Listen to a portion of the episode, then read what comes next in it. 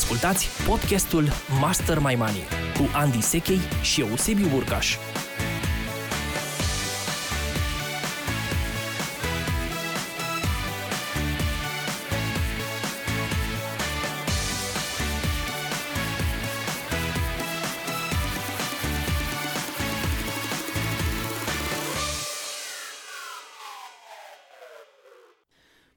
Găsit la materialul nostru despre gândirea și acțiunea omului prosper. Sunt Andy Sechei și împreună cu Sebi Burcaș te invit la acest uh, dialog semi-structurat și în același timp uh, pragmatic, dar și în legătură cu mentalitatea, nu doar cu tehnica, uh, despre ce înseamnă astăzi în România, dar și pe Mapamont, să fii un om cu adevărat uh, prosper. Și te-aș invita, Sebi, să ne vorbești uh, la început de acea plăcintă frumoasă pe care o desenezi tu în cursurile de prosperitate, care mărturisesc că pe mine m-a impresionat și care e un model atât de simplu și în același timp atât de ofertant pentru a înțelege mai bine ce înseamnă uh, împărțirea banilor și a bogăției uh, pentru un om care a ajuns la o anumită vârstă. Hai să vedem despre ce e vorba. Mulțumim, dragă Andy, și uh, apropo de, de plăcintă, acum neavând suport vizual la ceea ce povestim noi aici, probabil că dacă vă este un pic foame, automat vă gândiți la o plăcintă cu brânză sau cine știe ce altceva. Uh, nu despre asta o să fie vorba, ci realmente de un grafic sub formă de plăcintă în care um, împărțim, în care structurăm, să zic așa, uh, activele pe care noi le-am adunat până la o anumită vârstă și există acolo un punct de echilibru în zona de, uh, pentru cei care sunteți un pic mai duși pe la cursuri de finanțe, uh, această alocare a activelor, că asta este expresia corectă, uh, ar trebui să zicem undeva în jurul vârstei de, uh, pe la jumătatea vieții, în jurul vârstei de 35-40 de ani, ea ar trebui să aibă o pondere de egalitate între principalele trei uh, zone investiționale, adică zona de uh, cash și colaterale de cash să fie vreo 30-33%, zona de uh, investiții imobiliare cam tot așa vreo 30-33% și evident uh, ne mai rămân uh, cam tot atâta pentru cea de-a treia zonă și anume investiția în titluri de valoare, în uh, acțiuni, uh, fonduri de indici și alte instrumente financiare specifice pieței de capital, cum, uh, cum spunem noi. Această uh, alocare dă un punct de echilibru pentru că acest uh, echilibru după aceea se va uh, transforma în dinamică pe măsură ce avansăm în viață, dar ce este extrem de important este că musai să avem în portofoliu, să zic așa, uh, cele trei componente investiționale uh, și să lucrăm la ele încă din tinerețe, pentru că ajungi la, la acest punct, expunerea ta este mult mai mare sau ar fi normal să fie mult mai mare uh, pe zona de instrumente cu risc mai mare, de gen acțiuni uh, și așa mai departe, în tinerețe, după care ea se diminuează pe măsură ce te apropii de uh, după amiaza vieții, așa cum zicea uh, Wayne Dyer. Uh, este natural această creștere, această, uh, această alocare și uh, o să vă spunem uh, realmente și cum se face, care sunt pașii concreți pe care uh, musai să-i parcurgeți ca, ca să ajungeți la acest punct. Te-aș întreba mai întâi, Sebi, cum e de fapt statistica reală? Că am vorbit despre ce ar fi bine să fie, dar probabil că statistica lumii înconjurătoare în care trăim astăzi nu este chiar suprapusă 100% cu, cu 30-33% pe fiecare din ce povesteai tu. E, acum dacă ne uităm la ce se întâmplă în România în uh, acest moment, în anul 2017, la final, Uh, automat uh, constatăm uh, o, o foarte mare apetență a românilor către investițiile imobiliare, adică peste 80 sau în unele cazuri chiar 90% din portofoliu sunt în zona de, de blocaj într-un fel imobiliar, pe de altă parte, uh, ne sunt foarte dragi imobiliarele, constat asta. Pe de altă parte, uh, foarte puțin cash, uh, extrem de, de puțin, undeva câteva procente, 3-4, și în uh, disperare de cauză, să zic așa, rămân uh, în continuare celelalte investiții financiare, acțiuni, uh, obligațiuni, fonduri de investiții, de asemenea foarte, foarte reduse ca și, ca și procent în portofoliu. Repet, ce se vede este că avem uh, apetit către imobiliare și avem uh, de asemenea, ca și uh, singură variantă de, de plasament financiar, depozitele bancare. Asta, pe de o parte, are treabă cu lipsa noastră de educație în ceea ce privește plasamentele financiare și, pe de altă parte, cu niște emoții. Și aici o să te invit pe tine să vedem care sunt uh, blocajele sau emoțiile pe care oamenii le experimentează atunci când vine vorba de uh, modul în care gestionează averea și uh, plasamentele financiare. Absolut, uh, e unul din subiectele mele favorite, Sebi. Tu știi asta pentru că am studiat mulți ani uh, felul în care viața psiho-emoțională ne afectează, de fapt, uh, performanța comportamentului exterior. Adică ce facem în exterior, ce e fizic vizibil în exterior de către ceilalți și ce este chiar măsurabil prin uh, lucrurile pe care le avem, prin mașinile pe care le conducem și așa mai departe, e foarte dependent de modul în care gândim uh, și simțim despre bunăstare și prosperitate. Și apropo de asta, chiar în uh, cursul în care ești și tu trainer invitat în Money Masterclass, am constatat în repetate ediții, e un curs pe care îl facem uh, anual, și am constatat în an de an că atunci când vorbești despre investiția în uh, titluri, se schimbă fețele oamenilor care sunt în sală. Și am avut ocazia să mă uit din lateral și uh, am remarcat această modificare a fețelor oamenilor, a fizionomiei, în momentul în care începem să vorbim despre investiții în titluri de valoare. Și cred că o parte din cauză e dată de faptul că nu se cunoaște destul, nu e suficientă educație, pur și simplu. Și cred că o altă parte din uh, cauză este um, această blocare, cum interesant ai spus tu, în uh, ceea ce știu, în lumea imobiliarelor, în ceea ce cunosc, ceea ce fac și vecinii mei, ceea ce se întâmplă în jurul meu, ceea ce așa s-a făcut întotdeauna și așa mai departe. Am să fac um, însă un mic preambul la ceea ce înseamnă lumea interioară, viața psihoemoțională, după care o să te invit să uh, mai descrii fiecare din cele trei elemente în parte, pentru că atunci când folosești termenul cash și colaterale, eu am o mică tresărire, pentru că mă gândesc că, ok, nici mie nu mi-e 100% clar la ce te referi și probabil că uh, sunt uh, mulți oameni care au nevoie de o explicație mai clară. Atunci când spui investiții în titluri, de asemenea, probabil că multă lume are nevoie de o explicație mai clară. La imobiliare, bănuiesc că lucrurile sunt mai uh, bine înțelese, deși s-ar putea și aici să merite niște, niște dezvoltări. De ce am spus că am să fac un preambul? Pentru că eu cred cu tărie că prima treaptă pentru o mai sănătoasă viață psihoemoțională uh, în legătură cu prosperitatea este adevărul.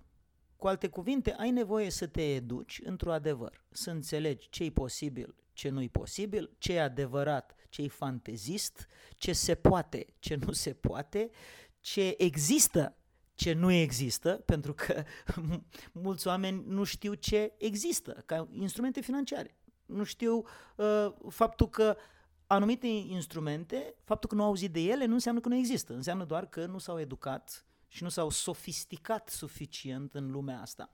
Și ăsta e rolul educației. În momentul în care ajungi să știi niște lucruri, ai o libertate pe care eu o consider supremă. E libertatea de a alege. Cu alte cuvinte poți să zici, uh, vreau să mă bag aici, mi-asum acest risc sau nu vreau să mă bag aici.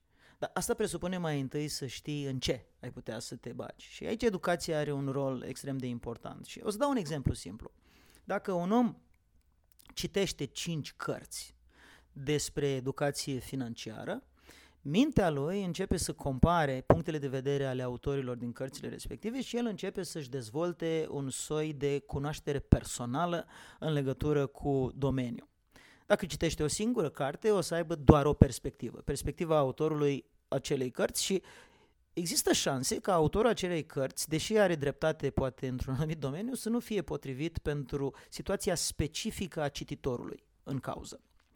Și ce am spus acum e valabil, pare banal, știu, dar vreau să aprofundez, e valabil și pentru 10 cărți, și pentru 50 de cărți, și pentru 100 de cărți citite în domeniu sau 10 seminarii și 10 cărți și uh, un material audio sau 5 sau 10. Deci, cu cât ajungi să ai mai multă cunoaștere, cu atât ai posibilitatea să ai mai multă alegere. Nu este o legendă, este un fapt că Warren Buffett este un heavy reader, adică citește între 3 și 5 și uneori 8 ore pe zi. E adevărat că mare parte din acest citit probabil că e legat de citit în domeniul financiar, citește rapoarte financiare, dar nu doar atât citește o mulțime de alte lucruri și ce se întâmplă în momentul în care se educă, se educă, se educă. Devine mai sofisticat în ceea ce privește decizia financiară, adică știe în ce să bagă. Și atunci, în momentul în care citești, hai să despicăm un pic mecanismul ăsta.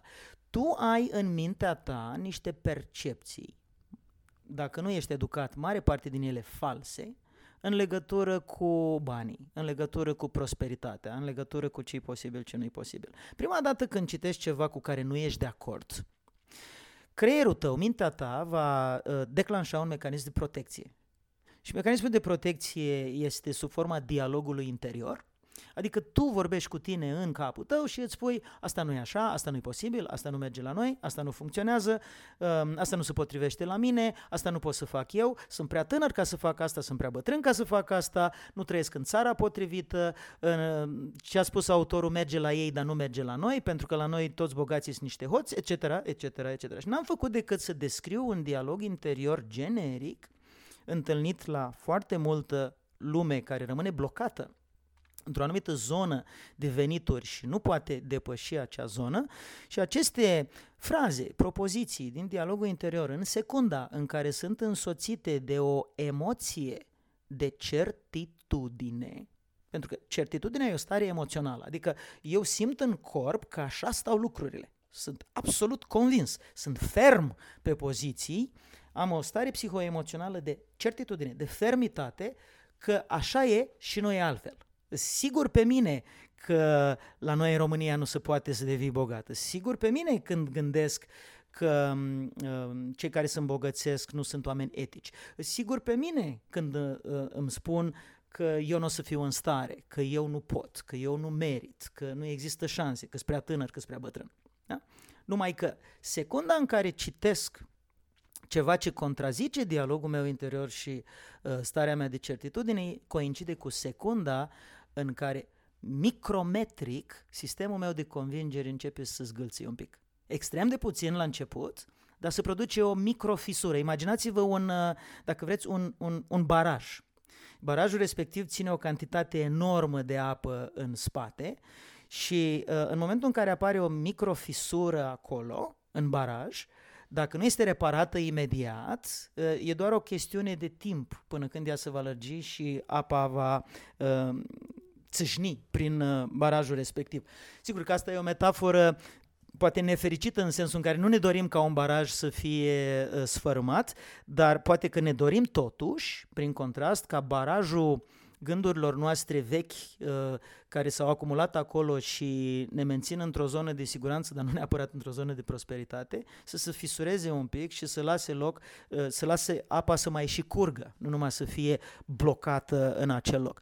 Și atunci, uh, de asta spun că educația, cititul, bună oară, sau participarea la cursuri, sau ascultarea unui material ca acesta, sau vizionarea unui video, este un proces care, dacă uh, devine continuu, produce fisurile necesare în sistemul de convingeri limitative pe care le avem și acele fisuri vor permite ca fluxul financiar să, să poată să, să continue prin viața noastră și uh, acest lac stătut cu convingeri limitative care are un baraj să fie uh, eliberat și să se transforme într-un râu curgător care e râul prosperității noastre. Oricât de uh, metaforic ar fi această analogie, sper că a ajuns la tine, cel care ne asculți, în sensul în care e un prim pas foarte important să înțelegem că educația sau a spune adevărul vis-a-vis de ce e posibil și ce nu, e prima treaptă pentru uh, a aduce în viața ta interioară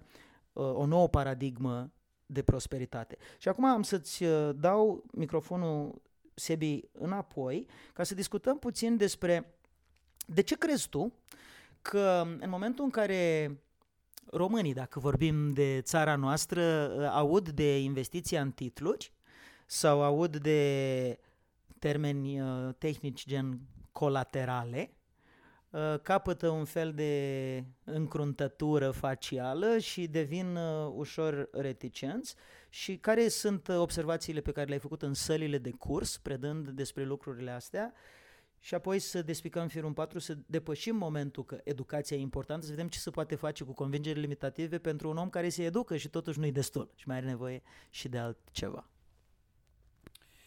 Ok, uh, sunt două, sunt două fațete aici și prima dintre ele este, așa cum spui tu, de vorbit despre conceptele în sine, despre conceptele economice în sine ca per se, ca atare. Uh, este vital din punctul meu de vedere ca oamenii să înțeleagă concepte de bază ale mânuirii banilor, cum sunt uh, inflație, deflație, stagflație uh, și care e diferența între ele. Pe de altă parte, mai devreme menționai cash și colaterale de cash. Da, este vorba despre banii pe care îi avem pe șin, bani lichizi, chiar dacă nu-i ținem la noi în portofel sau uh, într-o groapă săpată în spatele casei.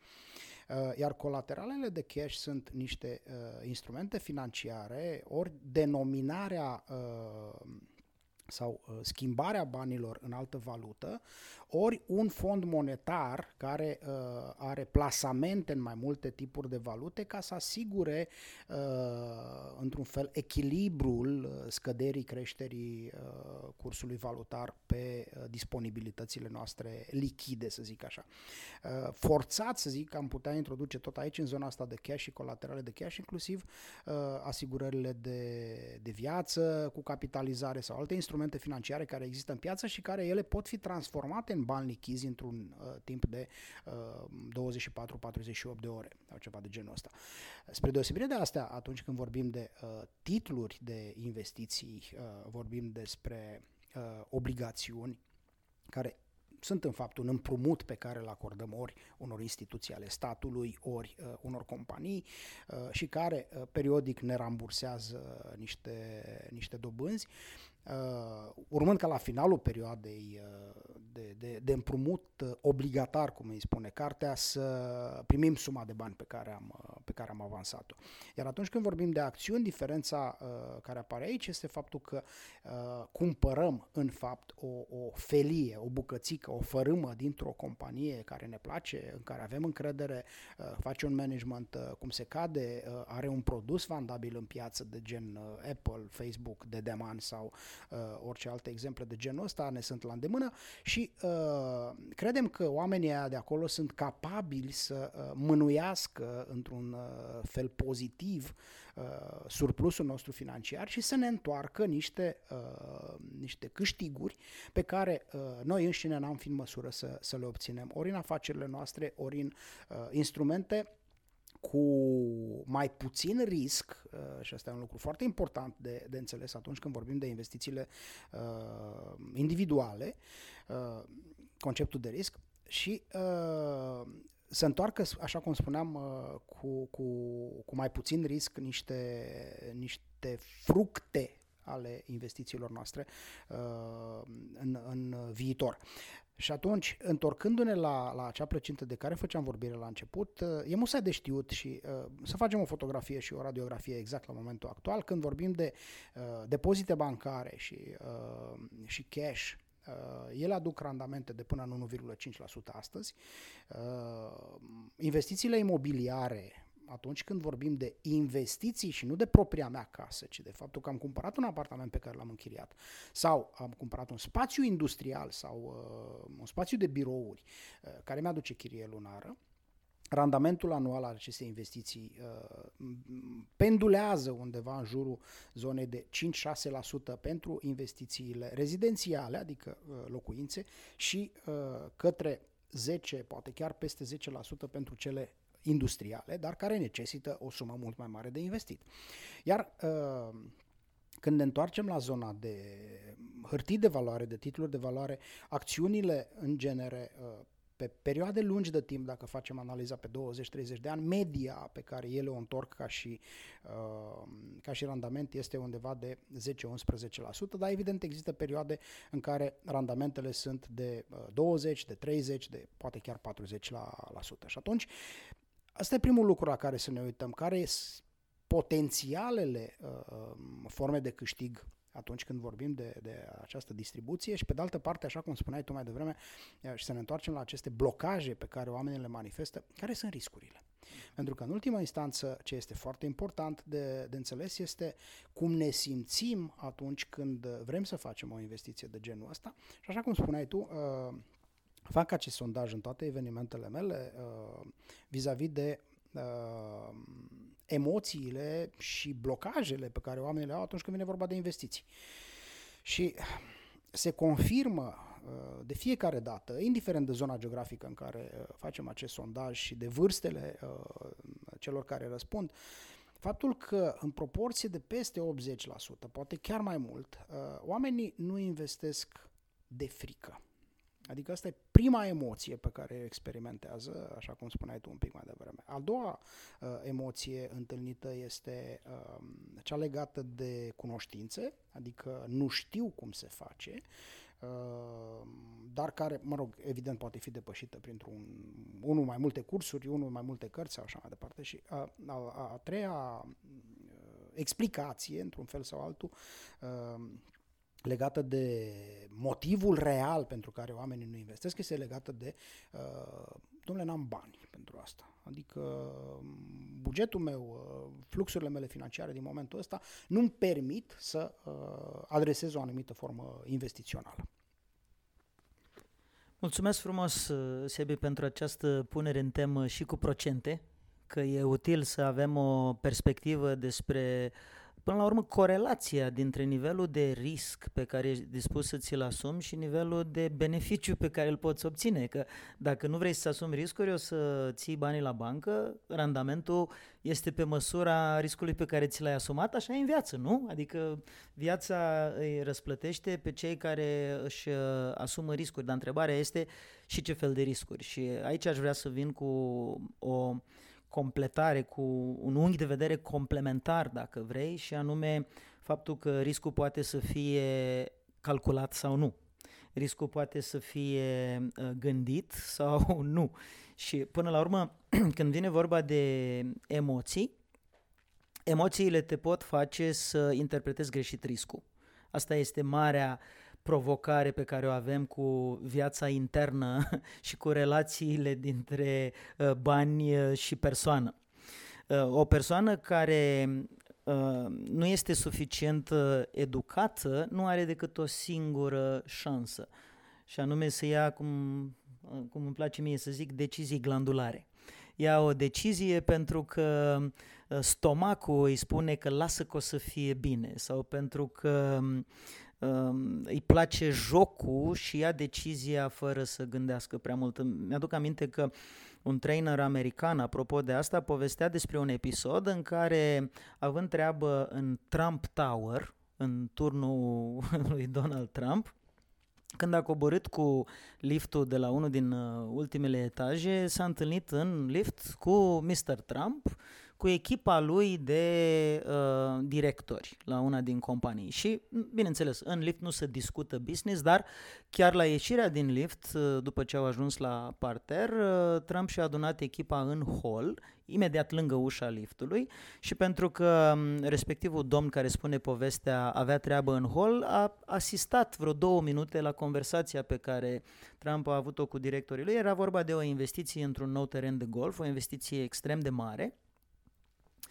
și uh, Donald Trump a avut o primă întrebare. Și întrebarea lui primă a fost care este maximum pe care putem să-l pierdem și cum evităm pierderea. Asta a fost prima întrebare. Și cred că, uh, indiferent de partipriurile politice pe care le-am putea avea, uh, o persoană care a construit afaceri de miliarde are un anumit nivel de competență în privința asta și eu prin acest, prin acest prismă mă uit la respectiva poveste, la respectivul dialog și îmi dă de gândit faptul că prima întrebare era despre evitarea riscului și nu despre cum putem să facem cât mai mulți bani. Și atunci uh, ce merită să extragem de aici probabil e faptul că mm, atunci când vine vorba de risc, este sănătos să te gândești cum îl calculezi și cum faci risk hedging, adică cum te protejezi la risc și când ai răspuns la această întrebare mulțumitor, după aia te reorientezi către cum poți să maximizezi câștigul, să maximizezi uh, profitul. Și pentru că ai pomenit de câteva emoții, am să le trec în revistă repede cu niște observații legate de uh, psihologia emoțiilor. Când vorbim despre frică, e bine să înțelegem că frica este o emoție care ne-a fost dată cu un anumit scop. Scopul cu care ne-a fost dată ca ființe umane frica este acela de avertizare. Deci este pur și simplu un mecanism de punere în gardă. Uh, ca mecanism adaptativ în trecut la omul cavernelor era foarte necesară pentru că uh, frica salva vieți în sensul în care dacă te aflai uh, afară din peșteră, plimbându-te prin savană și vedeai după o, un tufiș uh, o bucată de blană galbenă, nu stăteai să te gândești dacă blana respectivă este a unui pisoi care toarce, ci o luai la fugă sau uh, scoteai armele ca să te poți apăra. Și ce vreau să subliniez aici e faptul că reacția trebuie să fie rapidă atunci când simți frica. Cu alte cuvinte, dacă tu simți frică și paralizezi și stai și te gândești, aoleu, mi-e frică, dar oare de ce mi-e frică, dar câtă frică mi este, dar cum poți să interpretezi eu frica, dar de unde vine frica asta, dar de ce mi se întâmplă tocmai mie? Și așa mai departe, nu faci decât să consolidezi un sentiment care nu este sănătos pentru că el nu a fost creat ca să stea în corpul tău, el a fost creat doar ca un clopoțel care să declanșeze o acțiune. În exemplu cu Mr. Trump, acțiunea era hai să răspundem la prima întrebare și întrebare foarte importantă, cum putem să uh, câți bani putem să pierdem și cum putem să evităm asta, cum putem să ne protejăm. Și bineînțeles că au trecut la treabă, au răspuns la întrebare și după aia au mers mai departe cu dialogul, uh, cum putem să câștigăm mai mult, cum putem să maximizăm profitul.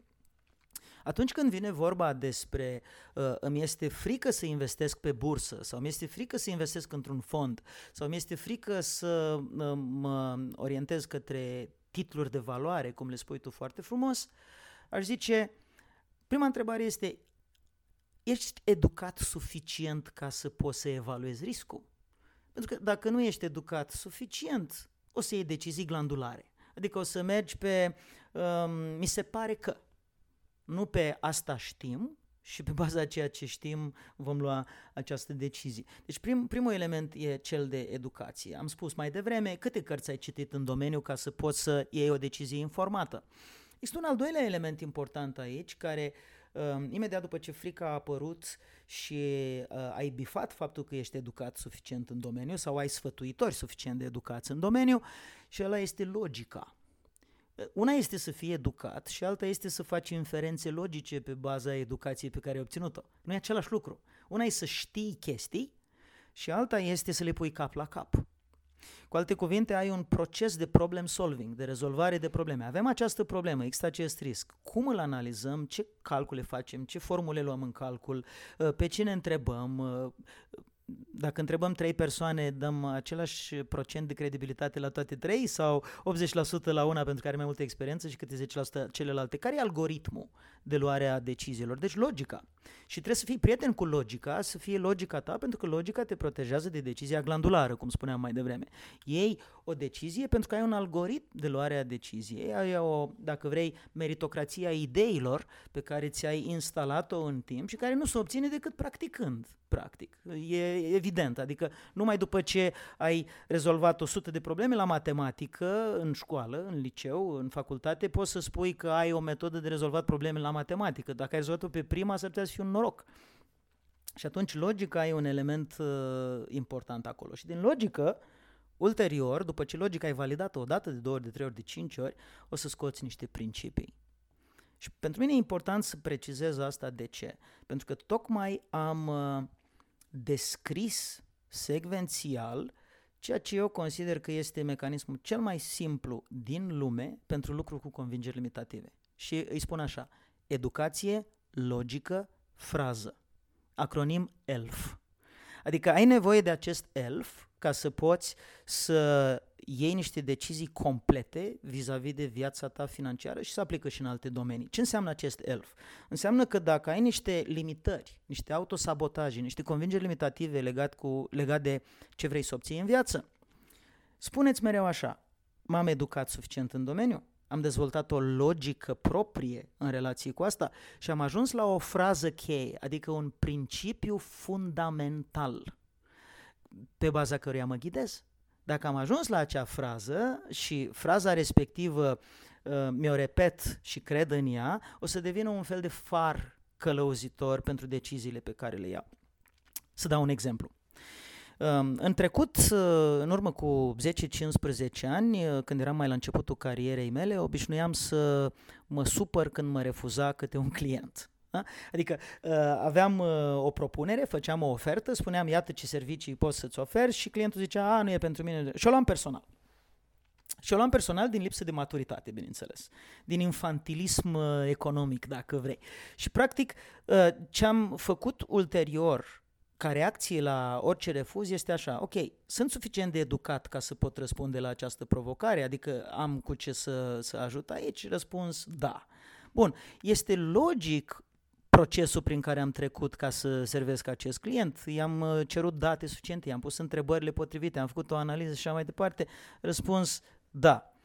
Și am ajuns la principiu, la fraza cheie. Și fraza cheie care pe mine mă ajută foarte mult este când valoare generez, oportunități creez. Dacă am primit un refuz, înseamnă că n-am generat încă suficientă valoare percepută în ochii clientului meu și atunci n-are rost să mă supăr pentru faptul că clientul mă refuză, ci doar să iau acest feedback și să mă întreb, ok, cum pot în viitor să ofer mai multă valoare percepută, să compun o ofertă care este mai valoros percepută de către clientul meu pentru ca acel client să spună da. Și asta mă ține, dacă vrei, sănătos la cap și asta este modalitatea în care abordez în prezent orice client și știu că dacă primesc un refuz este un feedback, nu este un capăt de țară și îmi repet fraza cheie în mintea mea, care e un principiu fundamental economic pentru mine, de prosperitate economică, dacă vreau mai multe oportunități în viața mea, am de generat mai multă valoare și valoarea nu este la mine, este în ochii clientului întotdeauna. Și ăsta cred că e un proces care poate fi modelat de către oricine, educație logică frază, adică am învățat destul, după aia mi-am creat propriul meu algoritm, propria mea strategie de lucru, logică a ceea ce fac, de exemplu, când lucrez cu clienții, uh, algoritmul meu este mai întâi analizez problema, evaluez, dau niște teste, fac niște uh, uh, interviuri semistructurate ca să înțeleg cum pot să ajut, după aia fac o propunere și întotdeauna am un mecanism de follow-up prin care mă asigur că trainingurile pe care le-am livrat sunt uh, ulterior uh, puse în operă, puse în practică de către cei care au beneficiat de ele, transformându-le în abilități, în obiceiuri, nu doar rămânând la nivel informațional. Și asta e logica pe care eu lucrez lucrez. Iar dacă efectul nu este cel dorit, înseamnă că n-am generat suficientă valoare pentru oportunități ulterioare. Când valoare generez, oportunități creez, îmi repet această frază în minte și o iau de la capăt cu forțe proaspete.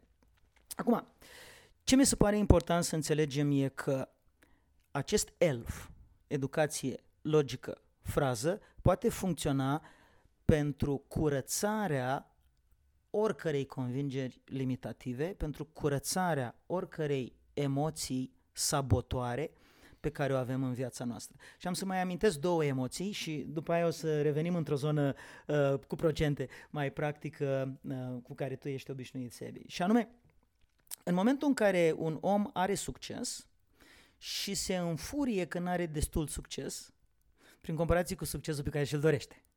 Adică nu, nu evoluează suficient de repede. Este unul dintre uh, sindromurile antreprenoriale, dacă vrei. Antreprenorii au tendința uh, să, să supere că nu cresc suficient de repede. Uh? Tony Robbins, unul dintre autorii și de prosperitate pe care amândoi îl apreciem, are o vorbă că nimic nu este mai grav decât un om de succes care e furios când are mai mult uh, succes. Ce se întâmplă cu furia? Furia este o emoție care este orientată spre deosebire de, de frică, furia este orientată în prezent, frica e orientată în viitor. Mi-e frică de, de un rezultat ulterior care ar putea să aibă loc, dar sunt furios pentru că în prezent, furios sau frustrat, pentru că în prezent nu se întâmplă ceea ce eu îmi doresc. Și după părerea mea, dacă luăm acronimul ELF, luăm aceeași metodologie și tratăm frica, ar suna cam așa. Uh, pardon, furia. Ar suna cam așa sunt furios pentru că eu vreau un rezultat viitor, am o viziune pentru un rezultat viitor um, mai mare decât obțin acum, dar în același timp n-am competența acum ca să mă ridic la nivelul viziunii mele. Okay? Deci eu ce pot face acum este doar atât, dar eu îmi doresc de trei ori pe atât. Și de aici, din, din acest gap, din această distanță, apare frustrarea. Și este o frustrare în prezent, pentru că nu am încă nivelul de competență sau abilitate ca să obțin ce-mi doresc în viitor. Nivel de competență personal sau al echipei mele sau resurse suficiente și asta mă frustrează. Ei bine, este o emoție antagonică prosperității, furia. De ce? Pentru că atunci când te înfurii, nu mai judeci limpede nu mai ai perspectivă temporală lungă. De multe ori prosperitatea presupune un proces de acumulare treptată de resursă până când resursa respectivă ajunge să fie suficient acumulată ca să devină explozivă. Îți dau un exemplu. Dacă businessul meu uh, face 100 de mii de dolari pe, de euro pe an, um, e una. Dacă face 500 de mii, e alta. Dacă face 2 milioane, e alta, că deja am intrat în vizorul unor oameni care s-ar putea să fie interesați să investească. Cu alte cuvinte, trebuie să acumulez masă critică până în zona lui 2 milioane, să zicem, ca să devin interesant pentru niște investitori. Și atunci acumularea aia devine potențial exploziv de creștere, dar nu va fi la 100 de mii sau la 200 de mii. Deci, dacă eu nu am răbdarea să construiesc și să acumulez până la 2 milioane și mă supăr și mă înfurii la 200 de mii, că de ce n-am 2 milioane, nu fac decât să uh, îmi, îmi stric sănătatea, nu fac decât să mă încrâncenez, în loc să înțeleg că în firescul lucrurilor durează ceva mai mult până când să ajung la acel uh, nivel. Și dacă citesc niște cărți de antreprenoriat, adică mă ce? Mă educ suficient, logica o să-mi spună că așteptarea mea să cresc de 10 ori în uh, 3 săptămâni este pur și simplu uh, nerealistă o să mă calmez un pic, cu alte cuvinte o să mai îmi treacă din furie, da? deci m-am educat suficient, am văzut cum cresc companiile, am văzut ce e posibil și atunci am o logică personală uh, cu care tratez ce, ceea ce am învățat educându-mă și apoi o transpun într-un principiu sau într-o frază și ajung în felul ăsta din nou la elf. Fraza pe care eu, de exemplu, o folosesc în această situație este numai eu sunt responsabil să câștig cât sunt capabil. Și asta este o reamintire a faptului că dacă îmi doresc mai mult, ce am de făcut este să-mi cresc nivelul de capabilitate, nivelul de competență. Degeaba mă supăr în prezent că nu l-am. Pot să mă supăr cât vreau, pot să uh, îmi dau telefonul mobil de pereți, să-l fac țândări, s-ar putea să mă simt bine pe moment, să fie ca o supapă pentru furie.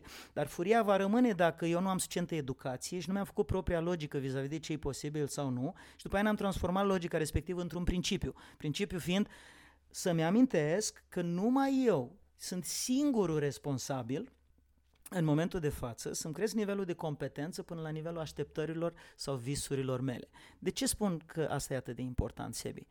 Pentru că marea majoritate a oamenilor, dacă se înfurie și nu se educă și nu au logică și nu-și fac un principiu, sunt tentați să dea vina pe cei în jurul lor pentru că sentimentul de furie e atât de iritant și de enervant în interiorul lor, încât preferă să-l proiecteze în afară și atunci fac rău în jur. Practic ceea ce se întâmplă este, eu mă înfurii, nu mai pot suporta furia și iritarea înăuntru meu și atunci o dau pe alții. Și spun, trăim într-o țară nu mai adaug termenii, fiindcă e o înregistrare uh, pe care o dorim elegantă și spun ăia îți devină, ăia alții îți devină, politicienii îți devină, angajații îți devină, că nu fac și nu dreg ce le spun eu. E devină sistemul, e devină clientul, e devină oricine altcineva decât eu. În schimb, dacă repet, numai eu sunt responsabil să devin ce sunt eu capabil să devin. Deci am nevoie să-mi cresc nivelul de competență, pur și simplu, ca să pot să culeg roadele pe care mi le doresc, întorc acea furie orientată în exterior înapoi sub formă de responsabilitate de data asta, de asumare. Și în felul ăsta vindec rana asta a furiei din interior. Și din nou această formulă ELF își face simțită prezența și mă ajută să um, fac ceea ce am eu de făcut ca să cresc. Nu doar să aștept din exterior să vină. Deci, iată, am vorbit despre frică cu elf, am vorbit despre furie cu elf și modalitatea prin care poți să tratezi aceste emoții cu convingerile lor uh, limitative aferente E drept că nu se tratează pe principiul unei pastile pe care ai înghițit-o și uh, instantaneu ți-a trecut uh, orice blocaj interior, dar evoluția către prosperitate este o evoluție organică.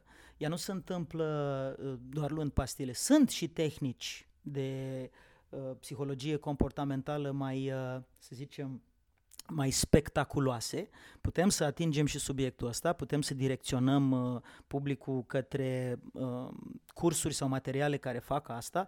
Money Masterclass este unul dintre ele unde lucrăm aprofundat în sală cu tehnici uh, din astea de spart convingeri limitative, dar eu rămân la părerea că înțelegerea acestei secvențe, educație, logică, frază cheie, care îmi reamintește care e de fapt principiul după care mă ghidez, rămâne, hai să spunem, uh, calea regală, calea organică de evoluție uh, către maturitatea financiară și către o viață uh, prosperă.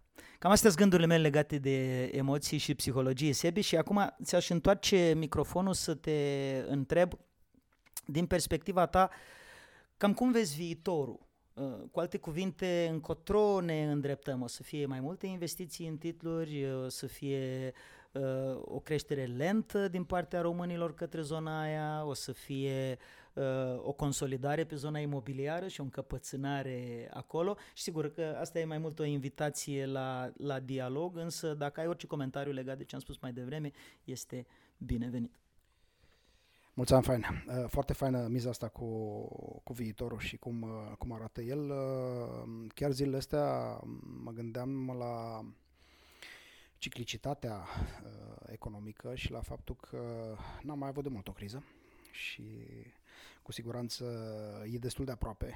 Uh, mă mai întreabă unii dintre clienții noștri, uh, inclusiv cei din programele noastre, cum este Wealth Academy, care e un program de însoțire, cum îi spun eu, de, de, de angajament uh, constant timp de trei luni de zile ca oamenii să depășească, așa cum spui tu, aceste blocaje pe care le au și mai ales Wealth Academy este un program care te ajută în primele două primele două zone, adică zona de educare și zona de logică, uh, ca să le enfatizezi, să le întărești suficient de puternic și uh, inclusiv cu cei din comunitatea de acolo aveam uh, în ultimele zile discuții destul de uh, efervescente legate de momentul în care va apărea următoarea criză și uh, mai ales uh, modul în care se va, se va derula ea.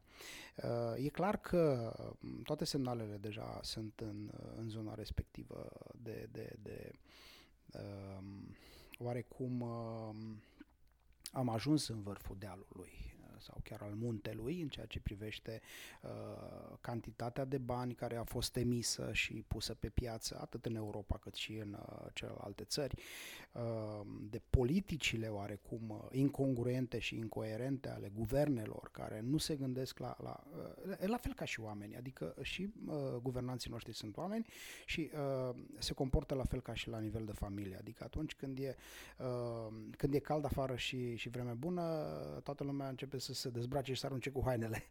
Uh, și foarte puțin se gândesc că va veni peste câteva mm, săptămâni sau luni uh, toamna și după aia iarna și atunci uh, uităm niște principii fundamentale aici. Principii de bază în ceea ce privește uh, comportamentul economic. Domnule, când e foarte ok și vremea e foarte bună, pregătește-te să adun lemne pentru, uh, pentru iarna care vine.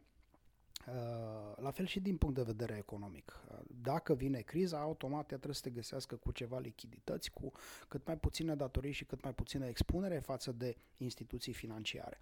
Acum, cum o să evolueze uh, piețele, e greu de făcut o predicție, pentru că nu citim nici în zaz de cafea și nici nu ghicim în boabe de mazăre sau de fasole, dar este foarte clar că dinamica pe care o au piețele în momentul ăsta este una extrem extrem de, de accelerată. Piața imobiliară încă se pare că mai are resurse de crescut în, în România, adică abia suntem în apropierea uh, zonei în care eram undeva prin uh, anii 2008, dar cu toate astea uh, oarecum uh, gafele economice pe care guvernanții noștri le-au făcut de stimulare excesivă a consumului, de uh, cantități enorme de bani aruncate în economie, uh, s-ar putea să ne dea repede peste cap uh, orice alte calcule legate de viitor și nu știu dacă neapărat este un moment extrem de propice de intrat în piețe noi.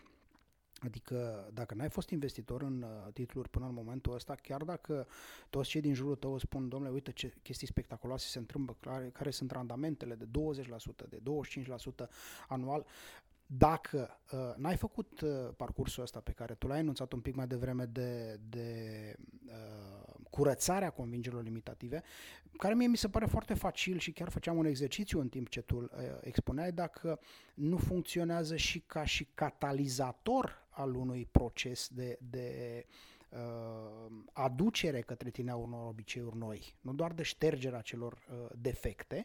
Uh, mie mi se pare că în zona de investiții și uh, Cred că fiecare dintre noi putem face exercițiul ăsta, uh, lucrurile funcționează la fel. Dacă vrei să-ți atragi uh, o competență nouă, de exemplu, de investit în uh, um, acțiuni sau de investit în criptovalute sau așa mai departe, pasul numărul unu este de educație. Adică pune mâna pe carte, citește, educă-te, înțelege cum funcționează principiile de acolo din piața respectivă.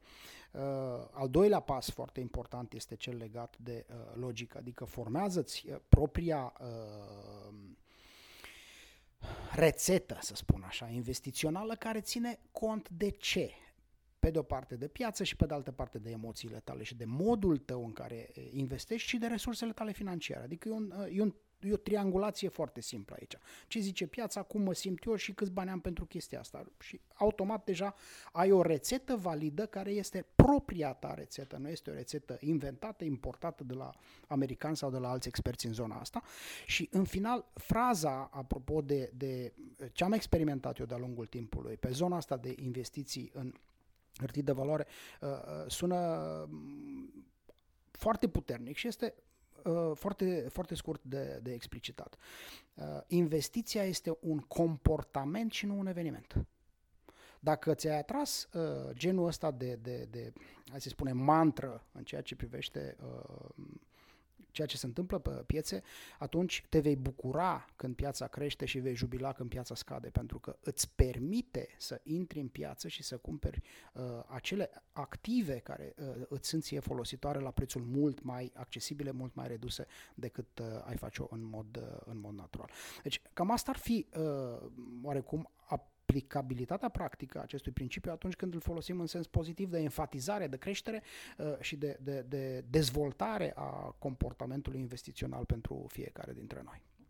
O întrebare pentru tine, uh, Sebi, că mi-a, mi-a declanșat ceea ce spuneai, uh, această curiozitate și anume, de ce crezi că oamenii sunt atât de reticenți la a își asuma educația aș crea propria logică și după aia aș construi propria frază sau filozofie, că tot începe cu F, dar fraza e un termen mai comun. Uh, de ce sunt atât de reticenți? Pentru că am observat următorul comportament. Uh, am o problemă financiară, se întâmplă două lucruri. Numărul unu, cele mai frecvente certuri în familii sunt pornind de la subiectul ăsta, de la subiectul bani, și numărul doi, tendința oamenilor care câștigă bani și au ceva resurse puse deoparte să delege cu totul prin abandon acest subiect unor brokeri sau consultanți sau uh, uh, unor uh, oameni care ei consideră că se pricep mai bine, cu alte cuvinte să scoată din viața lor uh, subiectul, când de fapt sunt specialiști în diverse domenii care știu să citească, care pot citi top 5 cărți în domeniu și au perfectă capacitate intelectuală să-și construiască propria logică în urma acelei autoeducări și de ce nu să-și construiască propria uh, filozofie ulterior, uh, care se construiește practicând, bineînțeles. Dar de ce, care crezi tu sau ce ai observat că îi ține în loc pe oamenii respectivi?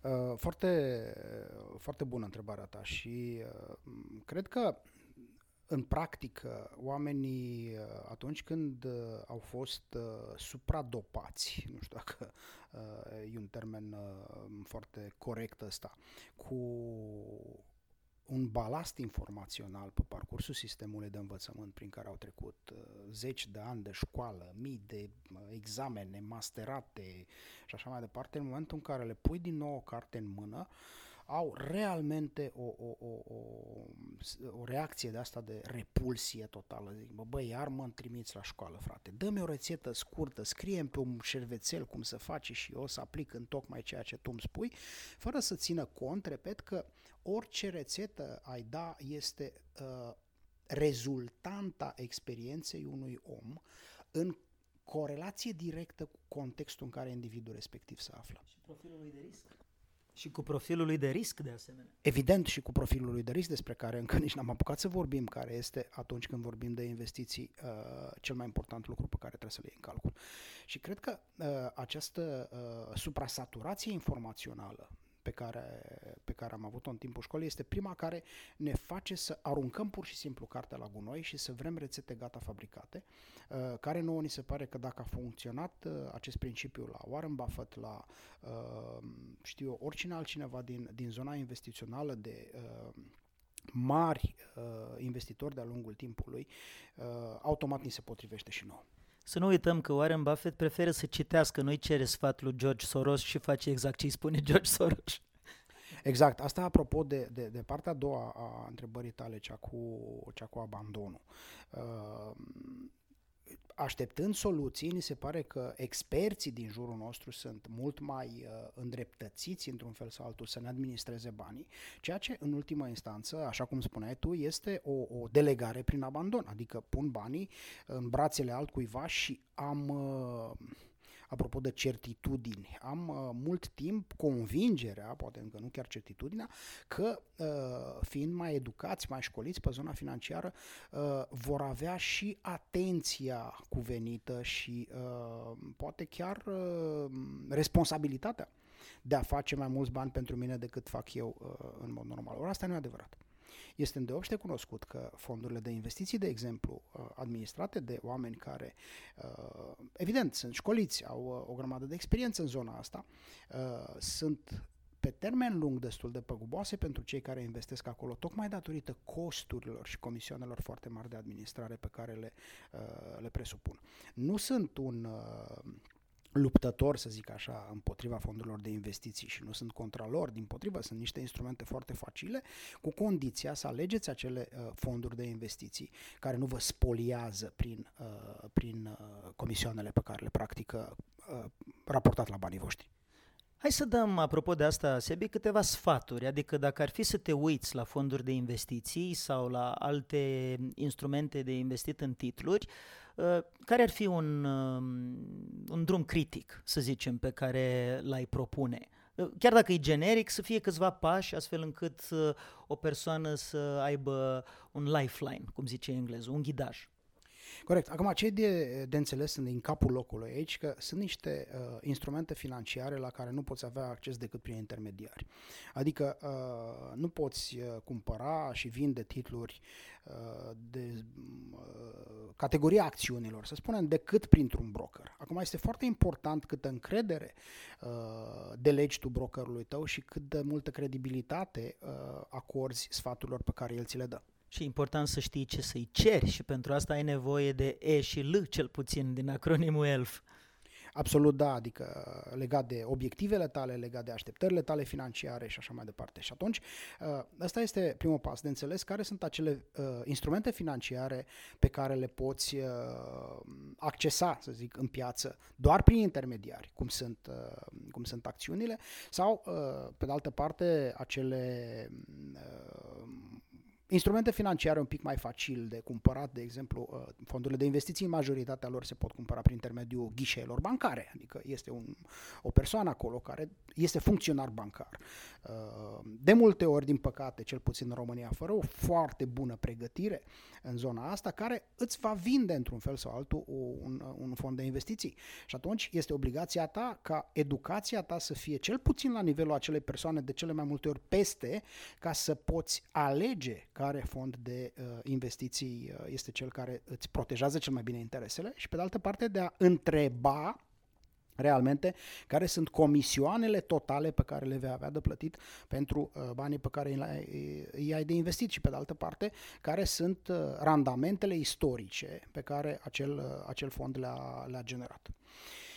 Și în, uh, în contextul ăsta, când vorbești cu un broker și uh, vrei să investești anumite, în anumite acțiuni, este foarte important de înțeles ce fel de analiză fac ei, uh, ce fel de informații îți pot pune la dispoziție, dar nu uita un lucru fundamental. Ia deciziile cu creierul tău și nu cu uh, informațiile pe care, pe care le primești. E, e bine în cele mai multe cazuri să ai uh, un expert alături de tine care să te ghideze, dar uh, în ultima instanță uh, tu ești cel care cunoaște în realitate și în totalitate uh, potențialul tău financiar și, uh, evident, uh, așteptările tale financiare, obiectivele pe care le ai și emoțiile pe care le, uh, le trăiești într-un anumit moment. Ce e foarte important este ca, odată intrat în piață, să știi cum poți să ieși de acolo și cum poți să, așa cum spunea Andy mai devreme, să controlezi într-un fel sau altul riscul.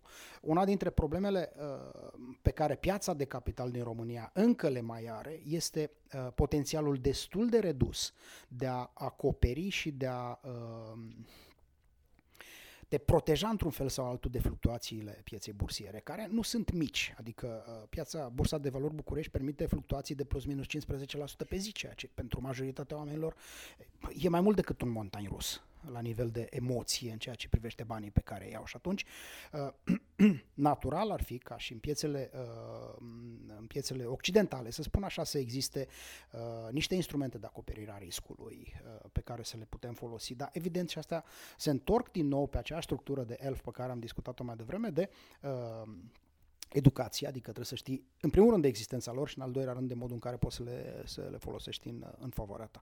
Iată da, așadar uh, niște principii, să zic așa, în, în zona asta. Primul pas ar fi atunci, uh, dacă investești pe zona de acțiuni, caută-ți un broker în care să ai încredere, atenție uh, la experiența lui de până acum și la ce spune piața despre uh, expertiza lui.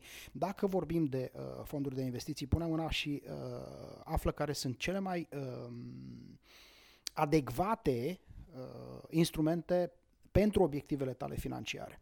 Uh, fiecare fond de investiții are o clasă de risc asociată, uh, vezi cărui uh, tip de risc uh, tu îi răspunzi cel mai bine și în al doilea rând nu uita corolarul de bază în ceea ce privește investiția în, uh, în fonduri de investiții este ai grijă să uh, primești cele mai mici comisioane din piață. Mulțumesc frumos, uh, Sebi, când vorbeai despre risc, mi-am adus aminte că în cadrul programului nostru Money Masterclass uh, aplici un chestionar, uh, riscofil, riscofob, îmi plac denumirile astea și e un instrument extrem de util prin care să-ți dai seama în ce profil de risc te încadrezi și e un punct de pornire, e o bază ca să-ți dai seama cam care sunt tipurile de investiții care ți se potrivesc mai bine. Iată, sunt instrumente, sunt uh, unelte prin care oamenii se pot autoeduca, pot să-și construiască propria logică și în final, după um, niște feedback-uri pe care le primesc făcând pași pe cale către prosperitate, să-și dezvolte propria lor filozofie sau frază, dacă vrei, investițională. Uh, în finalul acestui uh, material aș vrea să uh, te invit, Sebi, să spui o ultimă idee care crezi că merită să rămână memorabilă pentru cei care ne ascultă, având în vedere că primele lucruri spuse și ultimele lucruri spuse spun specialiștii că sunt cele mai uh, de impact pentru memorie. Eu am să reamintesc uh, cele două fraze la care am ajuns ca și filozofie și anume când valoare generezi, oportunități noi creezi, deci dacă îți dorești noi oportunități, generează mai întâi valoarea care să uh, faciliteze apariția lor în viața ta și de asemenea, numai tu ești responsabil să câștigi atât cât ești tu capabil. Deci este o legătură directă între competențele și capabilitățile pe care le-ai acumulat în timp și nivelul tău de câștig și ce aș vrea să subliniez e că astea două fraze poate că par niște rime nevinovate sau uh, niște uh, propoziții uh, care sună bine din coadă. În realitate ele reprezintă adevăruri mult mai profunde decât uh, atât. Am să îți atrag atenția pur și simplu asupra faptului că de fiecare dată când pui valoarea în față, când generezi uh, valoare, uh, ceea ce se întâmplă este că oamenii din jur percep acea valoare și vor reciproca, vor veni către tine cu oportunități pentru că văd acea valoare. Nu pentru simplu motiv că tu ai cerut un preț, ci pentru că eu au văzut valoarea pe care tu o oferi. La fel de bine în cazul numai tu ești responsabil să câștigi cât ești tu capabil, asta este o frază pe care dacă o contempli și o înțelegi la nivel profund și o aduci în subconștientul tău, rezultatul va fi că nu mai poți dai vina pe alții. E foarte complicat să dai vina pe alții atunci când tu ți-ai asumat 100% răspunderea. Deci numai tu ești responsabil să câștigi cât ești tu capabil. Astea sunt uh, frazele mele de final. Mulțumesc, Sebi.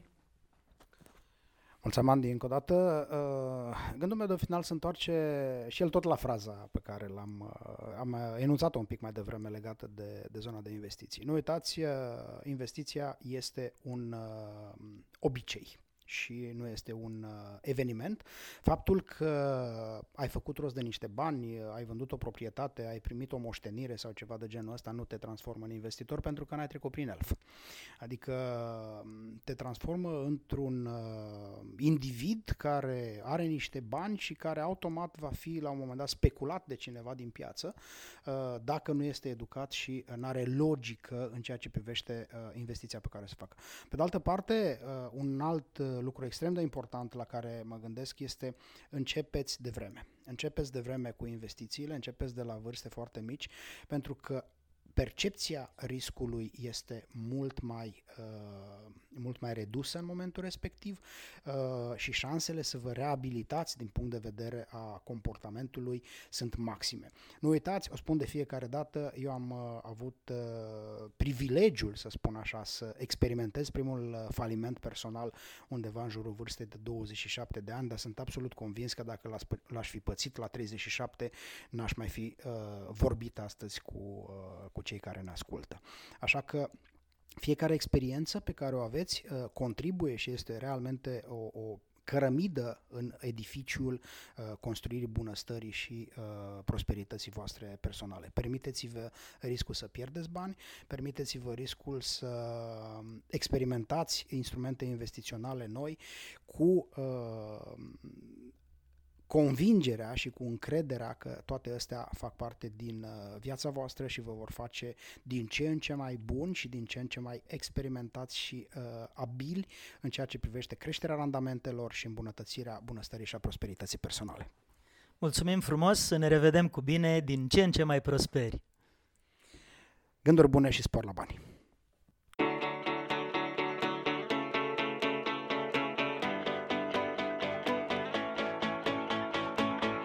Ați ascultat podcastul Master My Money cu Andy Sechei și Eusebiu Burcaș.